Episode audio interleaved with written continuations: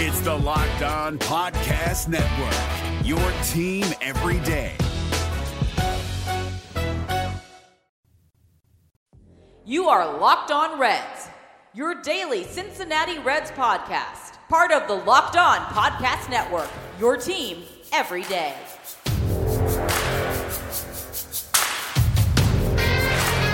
Welcome into your daily source for the Cincinnati Reds throughout the offseason. This is the Locked On Reds podcast, and I'm your host, Jeff Carr. And here we go.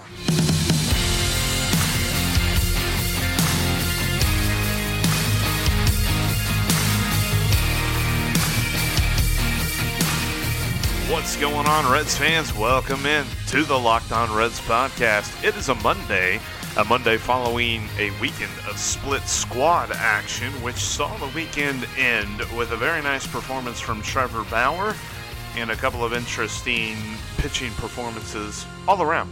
Going to recap that here in just a second. Also, want to get to my pick. We had the poll for the weekend of who you think should be the opening day starter for the Cincinnati Reds this season. I'm going to tell you who my pick is here in just a minute. Also, Reds killer of the day, we're jumping over to right field. Before we start all of that, though, make sure that you are subscribed to the podcast on whatever platform you're currently listening to. Also, follow me on Twitter at Jeff Carr with three F's and follow the show at Locked On Reds and save the Locked On Reds line number into your phone at 513 549 0159.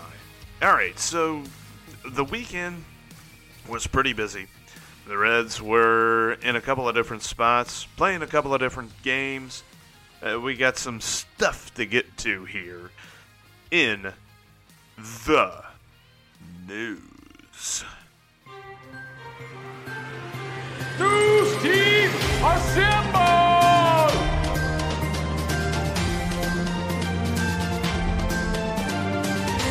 Reds played two games on Sunday, one against the Angels and one against the Cubs. They actually went 1-0 and 1. They had a win and they had a tie. They tied with the Angels 8 to 8. In that game, the Reds had Trevor Bauer on the hill. He pitched four very strong innings. He gave up a solo home run, and that was the only hit and the only earned run he allowed. He did give up one walk, but he had four strikeouts in those four innings. In a post game interview, he mentioned that with not like a ton of effort, he wasn't having to put a whole lot of adrenaline behind it. He was throwing 94 95 on his fastball. Says he feels ready to go for the season. Pretty encouraging stuff there. Then on the other side, the win over the Cubbies. They won 11 to 9. Starting that game was Vladimir Gutierrez. The Reds pitched about 100 different guys. No one super important to the season. I mean, there, there's a couple of guys who are fighting for a roster spot. Sal Romano pitched a perfect inning. Tyler Thornburg did get roughed up just a slight bit. He gave up two hits and one earned run on a homer in one inning. But other than that, pitching wise, not too much to write home about. On the hitting side of things, Phil Ervin hit a ball out of the stadium there in Vegas. In fact, there were some photos over the batter's eye, just absolutely clobbered it. And then back on the Angels game, I forgot to kind of mention that Shogo Akiyama, two for three. If you're one of those people that really likes to get behind spring training statistics, our man Shogo's hitting 346. That's nice. I'm not really one of those guys, but hey, it's something to talk about there when it comes to Shogo because uh, I mean, uh, you know, we we've mentioned it. We're looking at him to be the leadoff hitter, so it's nice to see. Let's jump into this. This is all confusing. Why do I have to keep learning new things? We had a poll up at Locked On Reds on the Twitter page. If you voted in it, Luis Castillo. I, I, I'm surprised by this actually, but Luis Castillo ran away with it as far as people who thought who the opening day starters should be. He got 60% of the vote, beating out Sonny Gray and Trevor Bauer. Trevor Bauer a little bit behind Sonny Gray even. It was a pretty decent split. I, I was surprised. I thought it was going to be close. I've seen lots of folks talking about Sonny Gray as their favorite. They want him to be the opening day starter. And don't get me wrong, he had an amazing year. But I agree with the poll. I'm a Luis Castillo guy when it comes to opening day because, look, here's the thing. I believe that opening day celebrates what he means, what, what a pitcher means to the organization as a whole. And and maybe it's not even that important of a thing and it's more of a fan idea, but but hear me out. Luis Castillo was called upon to be the pitching whenever the Reds had no pitching. They got him for a steal of a deal with the Miami Marlins when they traded Dan Straily to Miami and they got him back and he's been lights out so far in this young career and he's only pitched for three seasons in the major leagues. He's currently 27. Plenty of room left to grow for him, and he's already awesome. I mean, just consider last year. Last year, his first half of the season leading up to the All Star break, first 18 starts of that season, he only had two starts in which he gave up more than two earned runs, and he only gave up four earned runs in both of those starts. Everywhere else, he was pitching two earned runs or less and just striking out people like a madman. He was absolutely phenomenal. And, the interesting thing is, you know, everybody points out, well, he kind of had a rough second half.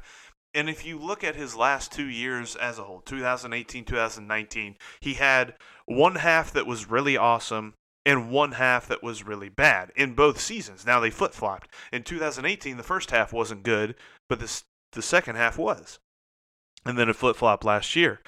This is the year 2020 2020 is a year for a lot of things for the reds but this is the year that we, luis castillo puts the good together in both halves. He's got to be a top five guy when it comes to the cy young award.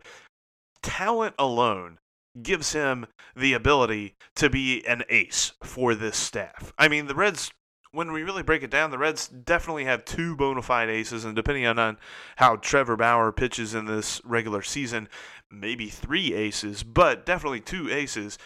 But Luis Castillo beyond that was kind of the you know, if you want to get into some nerdy wording here with me, he's the harbinger for the get the pitching movement. He was the guy that was here. He was the guy at the door welcoming in all the new kids on the block that sort of thing. I, I, I think that he deserves to be the opening day starter. Now, we'll, we'll see how they all progress through the season. We might have a completely different take on who should be the playoff opening day starter whenever we get to the playoffs here. I firmly believe the Reds will be in the playoffs this year, by the way, obviously. You've heard me say that before. But I, I think that it's going to be interesting to see how these three guys develop throughout the year in which one we have the most confidence handing the ball in that first postseason game. But that's my take. Opening day starter, Jeff Carr endorses Luis Castillo. All right, so coming up here in just a minute, we want to jump into Reds killer of the day. It's the right field position. We've done almost every position. We need right field, catcher, and there's a bench spot that we're also going to have. And, and just this has been a lot of fun that I got to do this with Ken. I was really glad that he did this with me, and you know we're coming to an end of it. But it, I enjoyed it. If you missed any of the segments beforehand, we'll do a quick recap once we end today's segment. But first, we're driven by the search for better, but when it comes to hiring, the best way to search for a candidate isn't to search at all. Don't search, match with Indeed. 93% of employers agree Indeed delivers the highest quality matches compared to other job sites, according to a recent Indeed survey. And listeners of this show will get a $75 sponsored job credit to get your jobs more visibility at Indeed.com slash podcast. Just go to Indeed.com slash podcast right now and support our show by saying you heard about Indeed on this podcast. Indeed.com slash podcast. Terms and conditions apply. Need to hire? You need Indeed today, our Reds killer for the day f- finishes out the outfield. We've already got our left field and our center fielder. Left fielder Jason Bay, center fielder Ian Happ. The two of those together probably accounted for like a thousand runs against the Reds in their careers, no doubt. Today in right field, I've got Ken at Obscure X Reds with me today. We're going over all this. And like we mentioned, if there's anyone that you can think of as far as a Reds killer, don't hesitate to hit us up on Twitter at ObscureXReds or at Jeff Carr with three F's.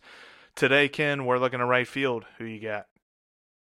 We've got we've got a, utility player um, who bounced around the league a little bit. Uh, he was a Padre, a Met, a Pirate, a Yankee, a Cub, a Diamondback, a National, and a Giant. Oof. It's Xavier Nady. So he was a journeyman. Um, played for played for half the league, but no matter who he played for, when it was against the Reds, he was doing damage.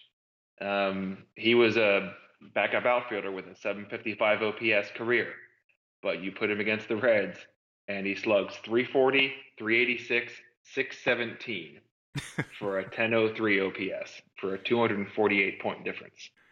That's a Reds killer. Xavier Nady. Yes, he he definitely personifies what we were looking for with these Reds killers, and that their career in and of itself wasn't anything to write home about. And then all of a sudden, you come up against Cincinnati, and uh, you're you're Babe Ruth, or I don't know, yeah, Xavier Nady. No one would confuse him with Babe Ruth, but Reds fans remember the name and probably have a couple of dartboards with his face on it. it's just uh, remembering and, and the the interesting thing about him like some of the guys that we have on this list whether it be Eric Thames and Bill Hall with the Brewers or Rafael Furcal with the Braves or Ron Cey with the Cubs and the Dodgers I and even that was two teams. Most guys have done it with one team. Like you mentioned Xavier Nady the address changed. The focus on just making Reds fans lives miserable did not no, he he he would just give the Reds black eye after black eye after black eye. And that's a guy that you probably couldn't pick out of the lineup, but like you mentioned, he is a Reds killer. So now we've got our infield, except for catcher. That's going to be on our next episode, and we've got our outfield. Stay tuned for the backstop, and then the final episode will be one bench spot who most people will know the name, and we've got an interesting discussion about. You're not going to want to miss either segment Ken has been awesome. Thank you so much, man. We'll see you on the next one. Talk to you later, Jeff. Thanks. Just a quick recap when we're looking at the Reds killer, the all time Reds killer team. So far, what we've introduced is at first base, there's Eric Thames. Second base is Bill Hall. Shortstop is Rafael Furcal. Third base, Ron Cey. Left field, Jason Bay. Center field, Ian Happ. And now right field, Xavier Nady. So uh, you look at all those guys, and what do they all have in common? They weren't great players overall, but against the Reds, they just murdered it. I mean, we keep saying it each and every segment, but if you missed any of them, go back and check them out. The next one, our catcher, the Reds killer at catcher, we'll do next Monday. I figure, you know what? Red's Killer of the Day deserves to be a Monday type segment, right? Sounds like a Monday thing. Real quick, I want to do a Locked On Reds line segment, and then I'll get you on your way for your Monday. And our first one comes from our friend Joey up in Canada. He says, Bauer talks and backs up a big game. Love that about him. I would love to see how he goes about his business as the opening day starter. Big personality on a big day. Go Reds! Yeah, I, I, like the idea. I think it would be interesting if the Reds announced Trevor Bauer as the opening day starter. Uh, he has been, if you take away the Astros and any Astros player, like whether it be Carlos Correa, Yordan Alvarez, all those different guys, outside of the Astros, Trevor Bauer has probably been the most talked about player in the national media, which is hilarious because usually the national media all but ignores the Reds. If they're good, they say, well, look at that. Who knew? Cincinnati, they can play baseball there sometimes. And then when they're bad, they just might as well not exist at all. But they have talked a lot about Trevor Bauer. Now, Trevor Bauer himself has kind of put him out, put himself out there. But at the same token, it's not as if it's been negative media coverage. It's he's saying some smart stuff. People are realizing that he's saying some smart stuff, and they're talking about it. So I, I, I would like it if nothing else but for just media attention on this team that has been put together by Dick Williams and Nick Krall and set up for what we all feel will be a successful 2020. And one more, and this one's a question. This was an interesting idea. Bear with me because I, I think I can see where Scott is going with this, and I like this. It's an out of the box idea. I'm not going to dismiss it right away because I think it's an interesting thing to think about. Scott says, What do you think about the following? This year, for every 10 points below his lifetime OPS, Joey Votto donates 100K per 10 points to a Cincinnati based charity. Obviously, we want to see Joey bounce back this year, and I think we won't make the playoffs without him, but maybe this proposal could incentivize him to do well and us as Reds fans cheer him on to excel once again. Regardless, the city benefits from Joey. I know this probably isn't going to happen, but it was an interesting to consider. Is it too crazy? I tell you, I, I don't know if it's too crazy. It's an interesting idea. A performance based contract. There's lots of guys that sign these now. They're you know they're like one year deals and they're for almost the league minimum, but they have so many incentives based on their performance that the league minimum can quickly turn into three, four, five million dollars. But that you know that's an incentive laden deal. With Joey, his money's guaranteed. Period. And obviously, he's not going to agree to something where he might lose money on it.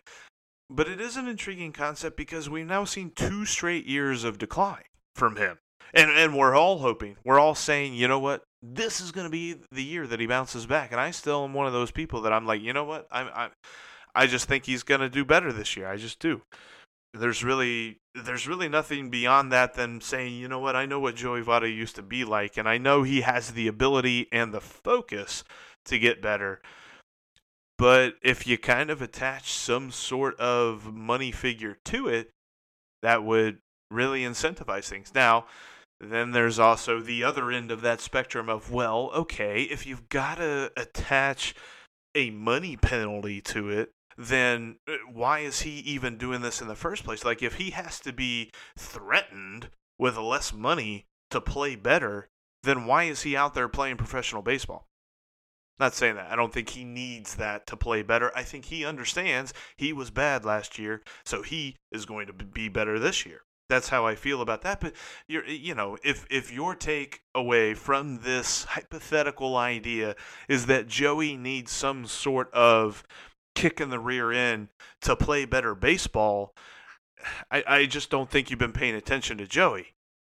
That being said, it's an interesting idea, and I, I appreciate the thoughts, guys. Like out of the box ideas are kind of fun to talk about, and and when you think of incentive laden contracts, we as fans, whenever we see the Reds go out and they sign a guy like that, it's pretty cool because you're like, oh hey, you know what? I mean, this guy, he's gonna, you know, do his best to lay it all out on the field so that he can make a little bit of extra money. That's one of the reasons, and this is going to be kind of a, cl- a cross sport reference a little bit here, but that's one of the reasons that the XFL kind of intrigues me because the winning team gets and I forget how much it is, but the winning team gets X amount of money to spread out its uh, to its players for each win.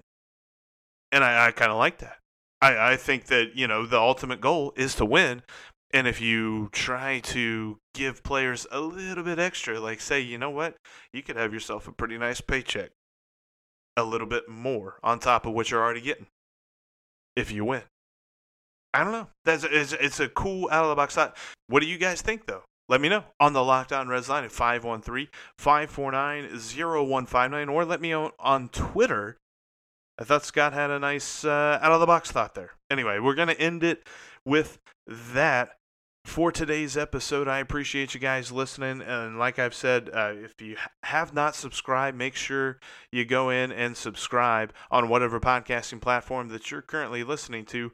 Also, follow me on Twitter at Jeff Carr with three F's and follow the show at Locked On Reds. But that's going to wrap us up for this edition of the Locked On Reds podcast. Now, tell your smart device to play the most recent episode of Locked On MLB. That'll do it for us here today for the Locked On Reds podcast. My name is Jeff Carr, and I'll talk to you all tomorrow.